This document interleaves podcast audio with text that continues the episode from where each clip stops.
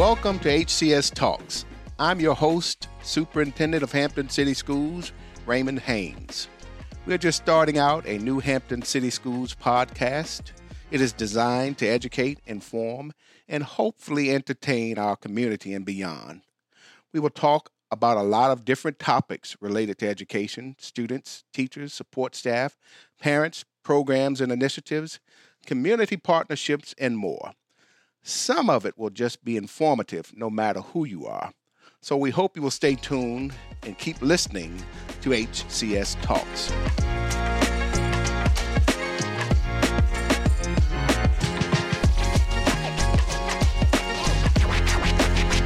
For today, we're going to stop in and visit our Deputy Superintendent and Chief of Staff's office, Dr. John Caggiano.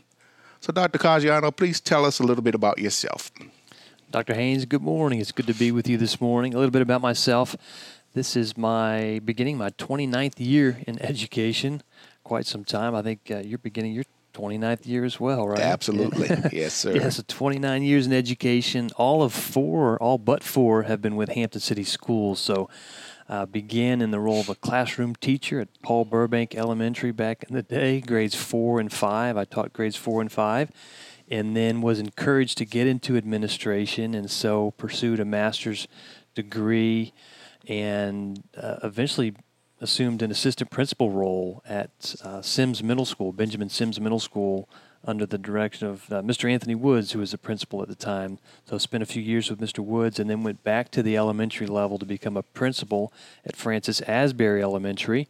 Did that for a few years and then went back to the middle school. Uh, Mr. Um, Mr. Woods' wife, Dr. Donna Woods, both mentors of mine. She went. Uh, she was the principal at Sims. Went to Kecoughtan High School, and then I followed her behind her at Sims Middle School as the principal, and was there for a few years. And uh, actually, then went over to Wight County and spent four years there as a principal of a four, five, six school before coming back to Hampton in an executive director of school leadership role where I oversaw elementary schools, and then for the previous eight years, I was the deputy superintendent for curriculum instruction and assessment, and then just this new this year, assuming a new role, deputy superintendent and chief of staff. Obviously, looking forward to working closely with you as our new superintendent of schools, and really, uh, my job is to be your right hand, as you know. I'm looking forward to it as well. Our paths have been very similar. We've had also have similar mentors. Dr. Donna Woods and Mr. Anthony Woods have been and continue to be great role models and mentors for me. And looking at how our paths mirrored with being elementary principals together, middle school yep. principals together, and then serving in roles as executive directors together. So I have enjoyed our partnership and relationship over the years, and, and I am looking forward to this school year starting in our new roles, me as superintendent, of course, you as deputy superintendent and chief of staff. But before we get more into the podcast, and sure for the audience, this is my very first podcast. Interestingly, this morning when I picked up my phone and looked at something on Twitter, it said, You can't make your 100th anything without making your first. So start. And it says, your first workout will be bad. Your first podcast will be bad. Nice. That brought about all types yeah. of anxieties for me. Your first speech will be bad. Your first video will be bad. Your first anything will be bad. But you can't make your 100 without making your first. So put your ego aside and start. So after I read that, I had a little angst, a little anxiety, but it also just simply meant we just needed to get in here and start the conversation and hopefully share some good, some good and great things about Hampton City Schools. Well, thanks for having me on as your first as well. So I guess we'll learn together. This is my first podcast as well, even though I'm not hosting, so I appreciate the opportunity to share. yes, sir. So we have known each other for quite some time. Um, so I know there's more about you that you didn't mention. So tell us a little bit about what you like to do, I guess, sort of kind of when your free time or when you have some time to yourself.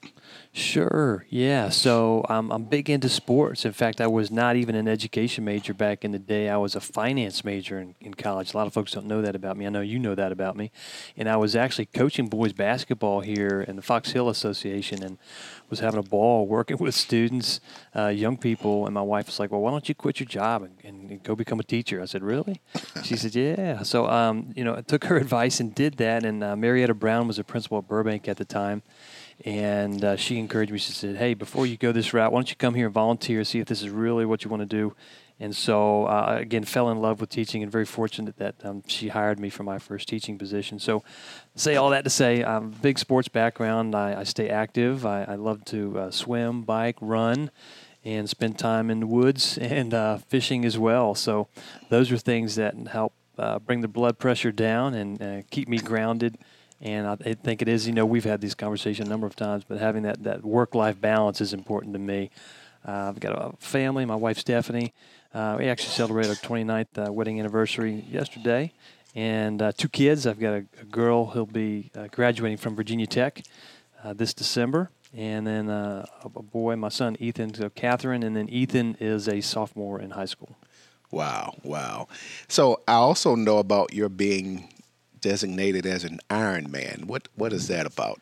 Yeah, so I mentioned the swim, bike, run piece. I did some triathlons back in the day, and still did, still did a little bit of training. But yeah, I had the chance in 2012 to compete in the New York City. It was the uh, my first Ironman. I'd done triathlons, but it's a it's a long race. It's a 140.6 mile race. So you begin with a 2.4 mile swim. I did that in the Hudson River, and you hop on the bike and go for a 112 mile bike ride, and then you hop off the bike and begin a marathon, 26.2 mile run. So um, you know, one of the things I learned about it, it's amazing what a body can do when you push it. I trained for seven months, and six of those days were two days where I would wake up like four, four thirty in the morning, do training in the morning, training in the evening, and again, slowly over time, it's amazing what your body can do. So it took me 11 hours and I think 45 minutes to finish the race. Goal was under 12, so I accomplished it nowhere near the pros. That finished like in eight hours, but I was happy with my performance and the fact that I, I, I I've crossed the finish line. That was that was 11 years ago. Do you think? Do you think you can do it now?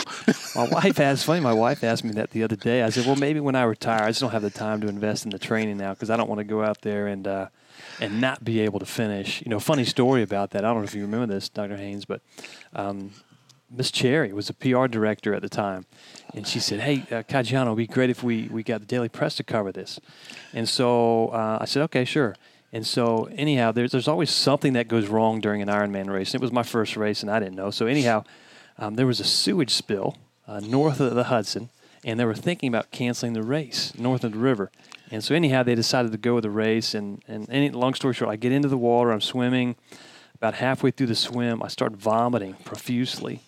And I'm thinking I've ingested all of the sewage. And so I, I didn't realize at the time, but what it was, I was I was taking in salt water when I was breathing, and it upset my stomach, and I vomited in the water. So I get out of the water, and I know I've I've thrown up all my breakfast, and now I've got a 112 mile bike ride, and I'm saying I'm going to quit. There's no way I can do it. And so I'm just about to quit, and I'm in the changing tent, and I think back to Miss Cherry, who's on our board now, and I think back to people who are following me at home in the story. I said, no, you've got to pick it up and try to get back on the bike. So I, anyhow, got on the bike and was able to keep some calories down and finish the race. But if it hadn't have been for Miss Cherry in that article, I might not say to you that I've, I've finished an Ironman as of today.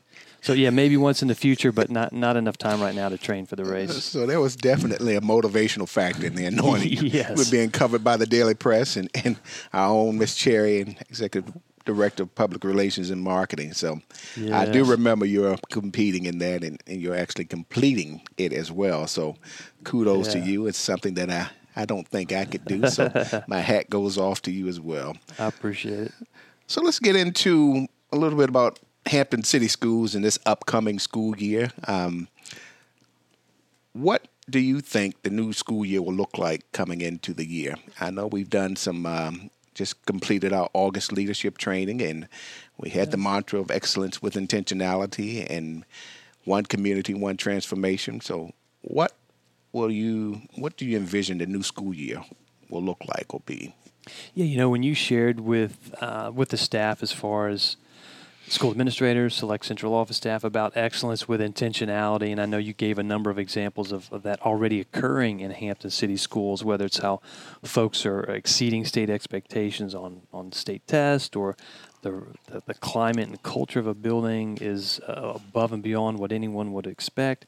And so I think we're at a point in Hampton City Schools now where we have accomplished a lot academically, and that one of the things I like that we're seeing now is we're able to really narrow a focus. So, for example, uh, the work around the academies of Hampton Master Plan 2.0, and so we're the first division, as you know, in the nation to be designated a K through 12 um, K through 12 uh, academy, mm. and so uh, some of the work there now brings some of that down to elementary and middle school levels as far as opportunities for career awareness. Uh, and additional exposure, and so what students have an opportunity to look forward to as they as they look to high school and beyond. So, I think I think that uh, ability for us now that again that preliminary data that we're sharing, the state has shared with us that we're 100% of our schools are again accredited without conditions. We're at a great space to try to um, really stretch ourselves a little bit further and continue to work with business partners, communities, school board, city council, and so a lot of opportunities to take things to new heights, which is. Uh, what I'm most excited about. And we are excited uh, with Ford designating us as uh, the first K 12 next generation learning community. Um, we're excited about what the Academies of Hampton brings to us in terms of uh, ensuring that we provide opportunities at the elementary and middle grades level to create yep. these educational gifts or touch points within the curriculum that speak to the portrait of a Hampton graduate. I think when we started initially, we looked at the Academies of Hampton, or it was a high school transformation model. Uh, but with the onset of the um, overwhelming amount of support we've received from the community and business partnerships, we have since moved our mantra from one division, one transformation to one community, one transformation. And then looking at how all of that ties into the work that we do to ensure that we are having young people walk across the stage, college, career, and life ready. Had some conversations with the new teachers, um, new teacher orientation the other day, and, and talked mm-hmm. about that portrait of a Hampton graduate and how it came about from that those essential questions. What should our young people know? Understand, and be able to do. And then from that emerged the portrait of a Hampton graduate and all the characteristics that are outlined in that. So, in looking at that, I know you have done a lot of work on the front end from the curriculum instruction and assessment side in your previous role. Talk a little bit about how that will look how when it's embedded into the curriculum. That makes it more relevant and it makes it more intentional in terms of the work we're doing overall as well.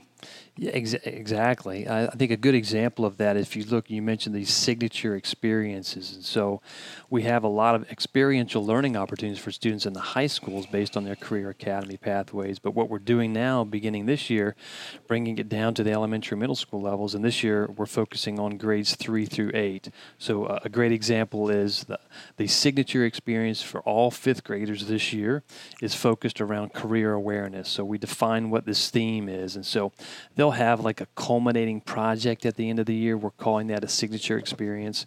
And then what you mentioned, we're building in these touch points throughout the year in the curriculum. So it's not uh, something else that we're putting on teachers' plates. It's an opportunity for us to make room in the curriculum for again, again it's these these touch points. So fifth grade career awareness. So that signature experience at the end of the year, after a fifth grader has learned some things about careers and different opportunities, uh, they'll have an opportunity at the end of the year then uh, to really to host their own career fair, if you will. You know, a lot of times at the elementary school, I can think back to when I taught fifth grade, and when, for example, when you were principal at Aberdeen Elementary, we would have these annual career fairs where mm-hmm. we would bring in uh, adults and members of the community to talk about their career. We're, we're going to flip it a little bit, and this will be fifth graders actually uh, giving, if you will, an elevator speech to their peers. They'll have an opportunity to draft a resume and share with their peers, so that great opportunity to exercise oral communication as well. Share with their peers where their interests are as of now, and perhaps where they see themselves in the future, and or what career pathway they might choose when choose when they go to a high school in Hampton. So, so again, it's not it's not necessarily that you know when you talk about career fair, oftentimes you're thinking about companies coming in and talking about the um, opportunities that are provided for them within their specific organizations. That's not what you're talking about with this, are you? No. So that will probably be a part of the school year, for example, for fifth graders, and that'll be one of these touch points we're talking about. But the culminating experience, let's say you and I are both fifth graders, you're in one class, I'm in the other, and there are three classes. There'll be a chance for my class to share with the other classes. Um, you know, there'll be a chance to hear from me about what I see as my potential career uh, in the future based on some of the research I've done this year as a fifth grader, based on some of the exposure I've had from a, a, a traditional career fair that I've been exposed to, uh, some knowledge about the academies. So it's a chance for me to begin wheel spinning, thinking about my future. Because as you know, and you've had some conversations even with fifth graders last year and their parents, um, that that um, the earlier we can begin the exploration piece uh, the more likely and the better position our students in by the are they in by the time they walk across that stage, whether it's college, um, college career or um, life, ready. life ready. So that's that's a good point. When you're looking at this piece, that speaks to us making certain that they truly understand what it means when they enter our doors. That we're going to keep a promise to them to ensure they are displaying all the characteristics of the portrait of a Hampton graduate. So when they walk across that stage on their graduation date, we sort of want to ask them that we keep our promise to you. Right, we, that's right. That we make certain that all of these characteristics that outline and expectations around academic accomplishments, collaboration, leadership, um, and working through problem based learning opportunities, that we keep our promise to you. Do you feel as though you're walking across that stage reflecting the portrait of a Hampton graduate? Yeah, you know, we've heard from our, our employers uh, and the business community that they're not looking for students who can walk across the stage and just Google something. Right. Right. It, it is those uh, critical thinking skills, the problem solving skills, the communication, the collaboration. And so it's those things that are above and beyond the state's minimum expectations, the minimum standards of learning. We're embedding those into our curriculum to not only incorporate a little more rigor, but really real world activities that we know. You, you think about the two of us in our careers, how closely they have paralleled, and, and a lot of that is we've we're not the smartest guys in the room, but we've picked up things along the way, and, and our ability to collaborate, work well with one another, communicate. It's those skills that that we keep hearing from our business communities that they want students, whether they go to college or career uh, right after high school excellent points, that critical thinking skills piece, as well as that collaboration and looking at making certain that you are comfortable surrounding yourself with folks who may be smarter than you and have skill sets at a higher level. And that just makes for a better team all around. And those are life skills that I think if you learn it at a very early age will continue to serve you well in your future years. Exactly, exactly. So, and and looking at how our careers have paralleled. I think I also shared, I believe I shared during the uh, new teacher orientation about how we would do a lot of collaboration together when yeah. I, we were both elementary principals and had joint staff meetings and even during our times at the middle school level. I also shared with them that each time, despite what we shared and had the playbook. My school still outperformed yours. yeah, I'll have to go back and look at the data. I think there were some instances and there were some where uh, we would take the lead, but it was that friendly competition that I think not only our staffs benefited from, but our students as well, because uh, we, we tried to up one another. And again, it was for the, the best interest of the division and the students. So a little friendly competition. I know you've shared that with principals and meetings as well as, as to have that healthy competition. It's uh, in the end, it, it, only benefits our students. I agree. We compete with athletics, so why not compete with That's the right. academic yep. side of the ledger That's as right. well? Some good fun, but also looking at it from the perspective of making certain we compete to ensure we get the best out of our young people and, and ensuring that they're going to excel regardless of whether it's academics or athletics and have those skill sets prepared to take them to the next grade level as well. So, talk to me about something that you are looking forward to this year. Sure. One thing I'm looking forward to this year, I think, is the implementation of our hands on science kits in the uh, elementary grades. You know, we have this HCS Enterprises where we've actually started to sell our curriculum to other divisions, and so they subscribe to it on an annual basis. And there are a number of things over the years, this opportunity to be innovative in this division that the, the school board, regardless of the makeup of the school board, they've encouraged this this calculated risk taking innovation. And I think this is just another example where for several years we have paid a for profit company to provide us with kits for science. And a lot of it, it um, it's been uh, a bit of a dilemma replacing things, replenishing kits. Sometimes you have teachers leave and not everything is there. And so teachers inundated with the boxes and rooms. So we said, you know what, we could probably do this better ourselves. And so what we've done is one of the schools that we shuttered years back, Mallory, Mallory Elementary, is now a staging area or a warehouse. And we've even hired our students over the summer months to assist with this. But long story short, we're building our own kits, and it's like that HelloFresh principle. I don't know if you, you use HelloFresh at home at all, where you order the food. you, you and- told me about it. I, Yeah, I have right. not used it yet. it's good stuff, particularly if you're busy. So, you know, come prepackaged all the food with a recipe, easy for someone like me who can't cook to follow the directions.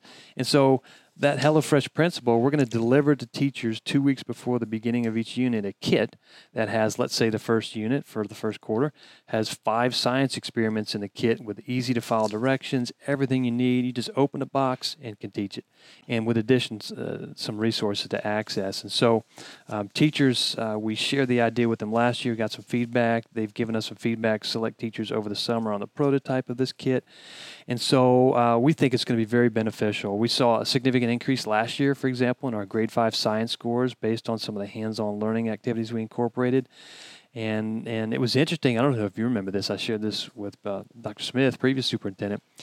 We know how we have students who come to the school board and they open up the school board yes. you know, you know, I've, I've seen these meetings for years, and, and I can't recall a time where it was like every fifth grader who came to speak before the school board this year, when the student rep on stage would say, "What's your favorite subject?" and almost I would say like nine out of ten of them said science, and we've never heard that. So Absolutely. that opportunity for kids to engage hands on, they're really they're they're they're loving learning, and which is what it's all about. And so we're excited to see that grow. We'll start with fifth year, uh, fifth grade this year. We'll expand to middle school and high school uh, the following year, next year in biology. So uh, very excited about seeing that come to fruition this year. I'm excited about it as well. Just to circle back, we did see some significant gains in our science scores uh, from the previous year, just based on these hands-on experiential learning uh, opportunities we provide as young people. Correct? We did. Science right now is one of the areas that will keep a school from being fully accredited or accredited uh, without conditions. So again, as I mentioned at the beginning of our talk, that uh, all of our elementary schools, grade five science particularly, all of our elementary schools met the mark last year. And some of them grew. It was unbelievable. For example, we had schools that increased 40 percentage points or 35 percentage points in one year. Same kids, same adults for the most part, right? It was just that they had an opportunity to engage students in science as opposed to rote memorization from a textbook. And so that hands on learning, even our virtual school students had the kits, and so they participated as well. And the goal was not to increase scores, as we've said before, just a byproduct of doing what's right. Uh, that the scores will come, and they, they sure did. So we're, we're pleased to be able to share that. I think we're looking early early September to share that information with the board. But good stuff. Excellent. It aligns beautifully with what the board has charged us to do. Keep the main That's thing right. the main thing. That's right. Our core business of teaching and learning. Well, it's been a pleasure talking with you and doing our first podcast. It just is fitting, it'd be fitting to know we're doing this together. We came That's in the system together, 29 years. That's right. You did take a short hiatus and and found the error of your ways and came back to us. But um, I'm looking forward to the school year starting as well, and looking forward to working alongside you in your role as deputy superintendent and chief of staff. Well, I appreciate it, Dr. Haynes. Looking forward to. Uh, thanks for having me on your first podcast. Going back to your text or Twitter that you read this morning. Hopefully, we did it okay. um, but I want to thank you for this opportunity for my current role, and looking forward to working with you under your leadership. Very excited about your new position as superintendent of Hampton City Schools, and again, uh, the focus on excellence with intentionality. And so, uh, we're seeing our enrollment grow, and uh, I'm very confident this will continue under your leadership as well. So, uh, again, looking forward to this next chapter for both of our, our professional careers. Absolutely. We're starting school year off with 100% of our schools fully accredited without conditions. And I start the school year off as superintendent in a city and community that has given so much to me as a child and even in my profession as well. So I am looking forward to paying it back and paying it forward too. So, all right. So, thanks for joining us for our very first episode of Hampton City Schools Talks or HCS Talks. We will be back again. In the meantime, remember education is the most powerful weapon you can use to change the world. As one community, one transformation, we will ensure academic excellence for every child, every day, whatever it takes. Until next time.